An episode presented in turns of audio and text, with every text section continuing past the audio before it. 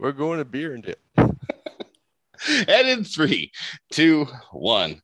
Hello, and welcome to another episode of the Investment Property Income Podcast. My name is Jeff Eady, and joining me today, as unusual as he is, one of my good friends, one of Canada's top mortgage brokers, a guy who's been in the business longer than he can remember, Mister Jonathan Tilger. Jonathan, how are you today, sir? I am awesome, Jeff, and thank you for bringing up the longer than I can remember. I think back when, yeah, it has been quite a while. How you doing? I'm fantastic. It's been a good day. It's been a good day. Lots of laughs. J T, we got to bring it down a notch. We got to bring it down a notch. We both know that at some point, the other shoe has to drop.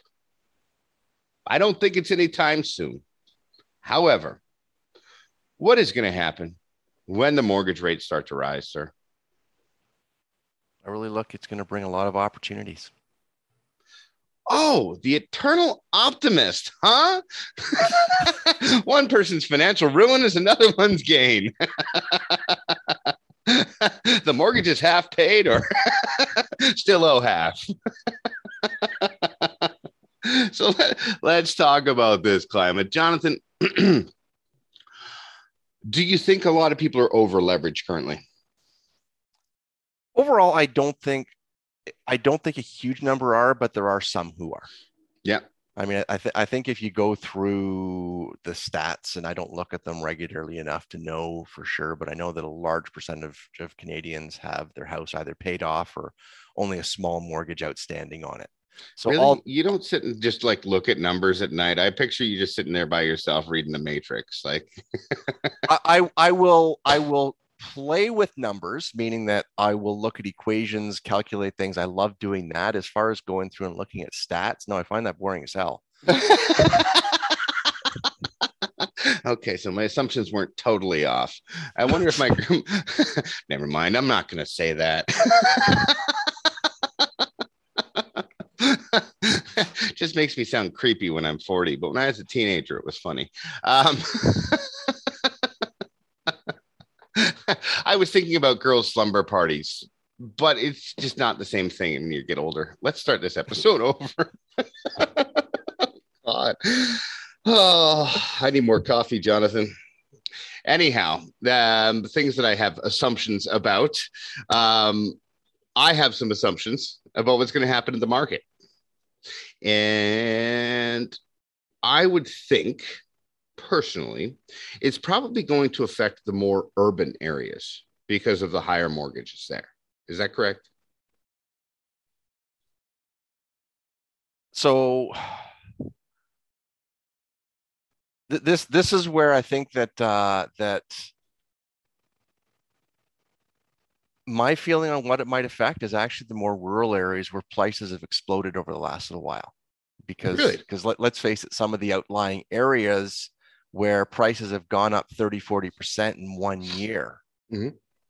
If rates, if rates, I should say if, but at some point rates go up. I mean, if they go up a half point, probably won't do much, but if they increase significantly, which let's face it, a, a percent or two rise will double the current rates.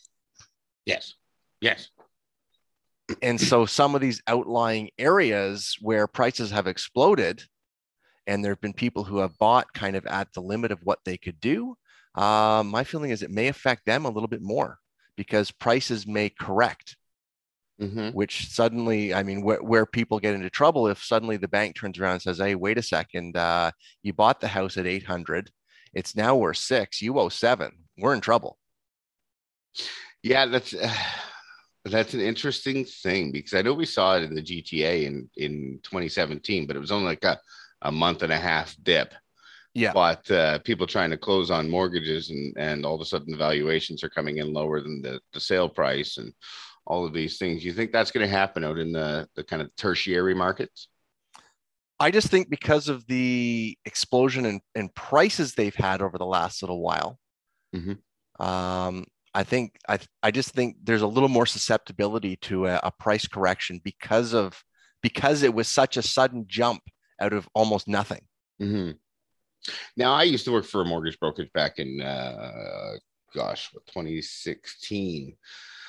And they wouldn't actually, they were private, uh, did a lot of private lending, and they wouldn't lend inside of the G T A for the exact same reason, because the prices had jumped so rapidly there that, you know, basically what, what, what the, the mentality behind it was is somebody just sold their house for a million dollars. The guy next door starts at a million dollars uh, listing price, as opposed to, you know, the seven hundred, because they figure they can get it. The guy next door got a million dollars, and it's all artificially inflated because of, I guess, mob mentality.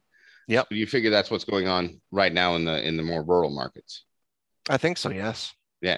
So if that price does correct, do you think it's going to affect strictly the rural markets? Like, do you think, I mean, kind of post-COVID, do you think there will be an influx of people to the cities again? I think so. As as uh, I mean, what are the factors that have driven people out of the cities? Number one is at work. Mm-hmm. Uh, people haven't had to go to the office. That starts returning to more normal than people. Well, I don't want to commute an hour to get into work every day. And number two is that really the big thing in the city is there's been a lack of uh, lack of social in the city, meaning, hey, the nightlife, the restaurants, all those things that people move to a city to enjoy. If those things aren't there, that's why a lot of people have been leaving. Yeah, yeah, fair. I, I was one of them. Um, I mean, what's the point in living in a lockdown city when you can't go out and have any fun, and you're still paying ridiculous prices for everything?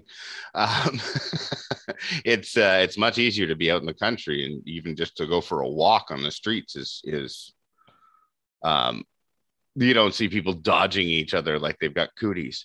Uh, now, so saying that, there will be some people who have made that transition who decide, hey, you know what, I like the lifestyle out here better. Yeah. I'm one of them. I don't see me moving back to a city anytime soon. Um, but do you, I, I guess that'd be a, probably a younger demographic that's going to be doing that. I, I would think anybody, say, in their mid to late forties, who's made a transition out of the city and doesn't have to do that. They really, I think that's the deciding factor, is if their job allows them to stay out of the city. Yeah. Um, I don't think those, those folks would move back. Yeah, it, it will. I'll, that will be a big determining factor, is how many people have to be in the back in the office or back in the place of work five days a week. If it's yeah. kind of, hey, you got to be here one day a week and the rest you can do remotely. You know what? To to commute one day, I can take the GO train, because let's face it, the, the GO travels from a lot of different places now. Mm-hmm. It's like, hey, if I got to do that one day a week, I can do that. It goes all the way to, to Niagara Falls now, does it not? Um, I'm not sure. I'm not, I'm not a GO aficionado, so I, I don't want to comment on that one. I think it goes to Saint Catharines or Niagara Falls. They did do a, a massive expansion on that because, well, I mean, quite frankly, it was necessary. There was no reason to not have it. Um, so what's going to happen? Like, do you figure, I guess when you talk about these prices jumping by thirty, forty percent in a year, are people borrowing that money to do other things and kind of, I guess, not really putting into the best investments? Maybe they buy a trailer, maybe they buy a, a boat, kind of those things, and that's where they're going to get caught. Uh, well, you've got, you've, I don't know, uh, I don't know of a lot of people who their houses jumped that much where they've now leveraged the entire value of their house. I mean, I'm sure there are a few cases. I've really not dealt with with those types of cases. Mm-hmm. I know that uh, that for for some of the people, it's just, hey, they're just they're fighting against the market, and so they're buying at they're buying at the prices right now, obviously, because that's what's out there. Mm-hmm. Uh, those are the people who I think are a little more at risk, just because, especially, a lot of those people aren't the people who don't necessarily have a cushion to fall back on, because mm-hmm. they're often the first-time home buyers and so forth.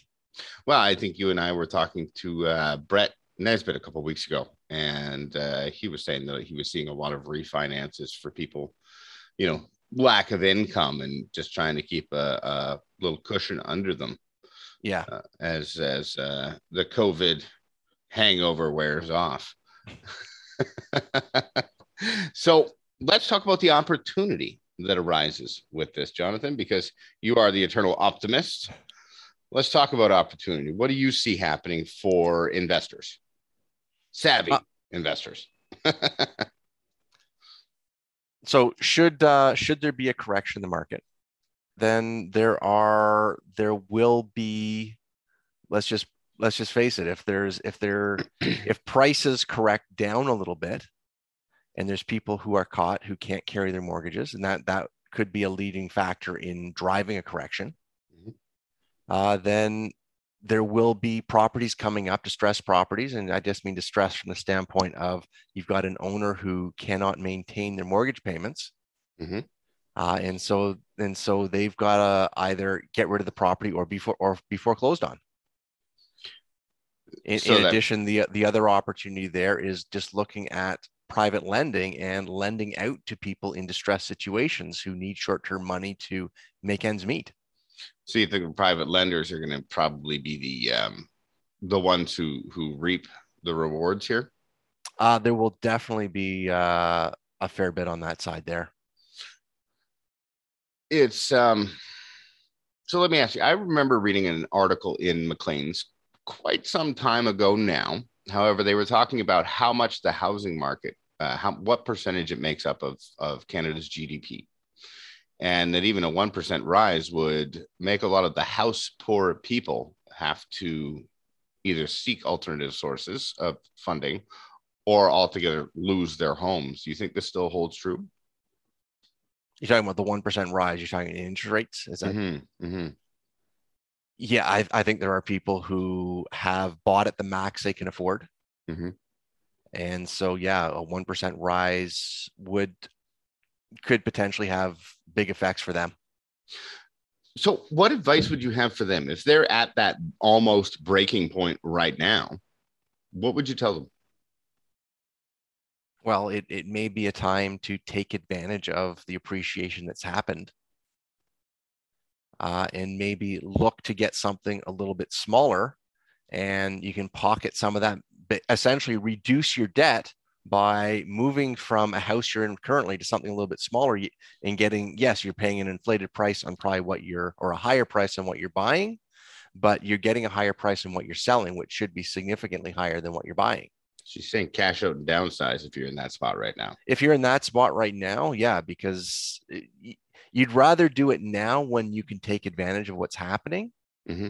than, than wait till you're a point where, hey, now, because when you're in a position where you're struggling to make ends meet and you're falling behind, now you may not, the market may not be as favorable for you to, to cash out. Yeah, absolutely. Especially if uh, you go into power of sale or anything like that, right? Now, you, you don't want to get out of ownership altogether because that would really change your change the whole scenario for you. Now you're just renting all the time. Although renting for a period of time, if you've got a game plan, is not necessarily a bad strategy. Hey, I got a friend who just cashed out on all of his stuff and he's moving down to Belize. So I, uh, I mean, hey, there's, there's all sorts of ways to go about this. Actually, one of my favorites I've ever heard. Uh, I met this couple uh, a few years ago down on the waterfront in Toronto, and they had sold their home. They bought it back in, uh, I don't know, the seventies or eighties, and they had sold their home and did it at the right time. And it was in the beaches, and they bought two sailboats, a forty footer up here and a sixty footer down in the Caribbean. And that's how they live now. Well, I was like, oh man, I really envy you guys, but um, you know, it doesn't necessarily mean you got to back, get back into a home, but be smart about your payments, I guess is what you're saying. Exactly. Yeah. Cause uh, I know there's a lot of people that haven't been able to afford, to afford to go out for dinner, and they're living on their credit cards and all sorts of stuff that uh, happened in the wily days of Toronto's rise over the last five to eight years. And um, I guess I, I kind of feel bad for those folks personally. Be I, I wouldn't want to be house poor. I wouldn't want to be stressed out about the mortgage every single month. I agree with you completely, because that's not a way to live. No, no. So do you have, do you see that often where people are just trying to buy above their, I guess, punch above their weight class, and uh, you, you, you try and bring them down to something more reasonable? Uh, occasionally. I mean, a lot of the people I work with, I mean, because a big part of what, uh, what, what really do with our group is we educate. So, and talk about really the game plan of what you want to get into. I don't deal with a lot of those people specifically, mm-hmm. Mm-hmm. Uh, but occasionally they come about. And the other one I see is that, uh, okay, here's, is you, you get sometimes you get uh, a pushy realtor who tries to push them above their weight class. Mm-hmm. Mm-hmm. I was going to say, I mean, I guess at that point, yes, it does. Some fault falls on the realtor. Some fault would fall on whoever finances it, whether it's the bank or an agent. And then how much, how much fault can you really put on the homeowner who just wants this beautiful home and they get all caught up and excited in it? I think that would really more fall on the team who is who actually is educated in that that area. Yeah, well, it well, I'll say it it really comes down to the homeowner, because you got to find the right team. You got to find somebody who will, hey, here's here are my objectives. Here's what I need based on my situation. I need the best scenario for my situation. Um, if you get if you get shown something that's worth significantly more, it will look a whole lot better, and you're like, yeah, I want that. But but at the same time, it comes down to you've got to you've got to find the right team to start with. So don't fall for shiny. Exactly. um, out in my area, one of the commercials we used to hear all the time was for Sims. Uh, I don't know if it's just strictly men's clothing or if it has men's and women's, but it was a, a suit company. And they always said an educated consumer is our best customer. And I actually did go over there. It was in Buffalo. Uh, I went over there and bought a suit. My very first suit. It was god awful. But uh, I mean, I was a half a step away from having elbow patches on that baby. But uh, I do remember going in there and how much they educated me on trying to buy a suit and, and the sizes that I need. And it was a really interesting process to, to be educated, because I thought, you know, you buying a shirt and buying a suit, they're pretty much the same thing. Whereas, you know, when you're looking at um, the possibility of what's going to, not the possibility, the inevitability of higher mortgage rates, you really need to take that into account on the buy today. Exactly the case. So, J T, what advice would you give to people that are in this position where they're they're looking to um, either buy right now and are concerned about future rates, or are already in homeownership and maybe about to refinance and concerned about future rates? Well, if you're concerned about future rates, look to to lock something in now. I mean, you can lock in a five-year rate that are, I mean, the low two percent range. Uh, so, so because you've got the opportunity to do that, you know, for the next, the next five years, things are going to be solid. Mm-hmm. Uh, I know that you look at the variable and you say, well, the variable is better right now. It definitely is. But, uh, but if your concern is future rates and things going up, then take the security of, of locking in the rate. Predictability is, uh, makes, makes you a little more comfortable for the next five years. Is what it you're does. Saying. Yes, exactly. Fair. All right. Anything you want to say to wrap this up, J T? Uh, just, I mean, always a pleasure talking to you, Jeff. Uh, thank you very much to everyone for tuning in. All, always a pleasure. So glad you found us and that you enjoy listening to us. And I'm going to, I'm, I'm going to come clean here. I'm not my normal caffeinated self at this point. We're recording a little earlier than we normally do. So if I was a little off, I apologize. I, I think I did an adequate job, uh, as I normally do. Just, you know, par, not sub, not above. Are but uh thanks for joining me so early in the morning, Jonathan. I always appreciate talking to you, sir, and thank you for listening. We certainly appreciate your time. We know how valuable it is. If you'd like to get a hold of Jonathan and talk more about some of these rates and what you can do to kind of uh, hedge yourself against them, you can certainly shoot Jonathan an email at jonathan at a mortgage plan dot com. That's jonathan at a mortgage plan dot com. And uh, you can always download our free book at investment property income book dot com, or continue to listen to the podcast. And uh, you can find us on all the major channels. And we also have a, uh, a fairly booming meetup group at the moment, Jonathan. I'm quite happy with the results we're getting there and the community that we're creating. You can find the Investment Property Income Meetup group on meetup dot com. Thanks, Jonathan. Appreciate you. Have a fantastic day. And thank you for listening. We will see you next time.